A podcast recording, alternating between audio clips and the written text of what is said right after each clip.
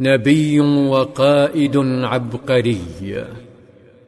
تأمل صلى الله عليه وسلم جيشه فوجدهم قلة وتأمل الطبيعة من حوله فأراد توظيفها لصالحه. قام بفرز خمسين من الرماة المهرة تحت قيادة الشاب عبد الله بن جبير وأمرهم بالصعود على جبل صغير. ثم أمرهم أمرا قاطعا كالسيف لا مجال فيه للتخمينات ولا للاجتهادات. طلب منهم عدم النزول من الجبل مهما كانت نتيجة المعركة حتى لو مزقهم الوثنيون وتركوهم مزعا لمخالب الطيور. فقال إن رأيتمونا تخطفنا الطير فلا تبرحوا مكانكم هذا حتى أرسل إليكم. وإن رأيتمونا هزمنا القوم وأوطأناهم فلا تبرحوا حتى أرسل إليكم. وبين صلى الله عليه وسلم مهمتهم وأنها هي حماية ظهر الجيش من أي التفاف قد تقوم به مفرزة وثنية.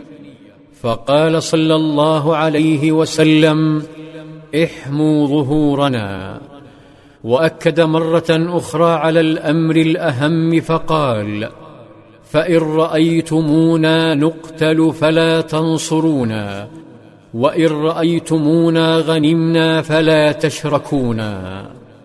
صعد الرماة الجبل ووزعهم أميرهم ابن جبير ليشكلوا مظلة جوية تقصف الوثنيين وتربكهم بمطر السهام لتحصدهم السيوف من الأرض.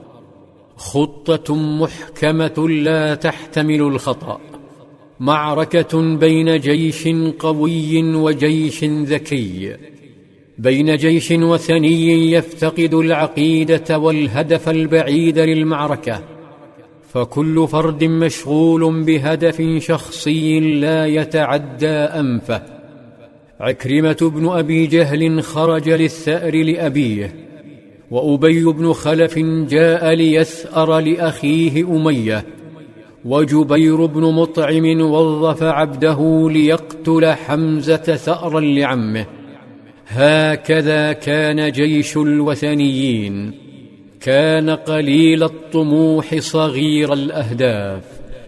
أما جيش الإسلام فيدافع عن دينه ووطنه يدافع عن رسالته التي تستهدف إيقاظ العالم كله. اصطف الجيشان فإذا بشيء ثقيل يهبط على المؤمنين يذهلهم عن عدوهم. بل ويذهلهم عن سيوفهم حتى تساقطت على الأرض. غشيهم النعاس وثقلت الرؤوس وارتخت الأيدي. حتى قال أحدهم واسمه أبو طلق غشينا النعاس ونحن في مصافنا يوم أحد. وكنت في من تغشاه النعاس حتى سقط سيفي من يدي مرارا. يسقط وآخذه ويسقط فآخذه. وهذا أبو طلحة يحاول رفع جفنيه الثقيلين ويتلفت يمينا وشمالا ببطء. فإذا به يرى مشهدا يترنح خلف الدروع وتحت التروس.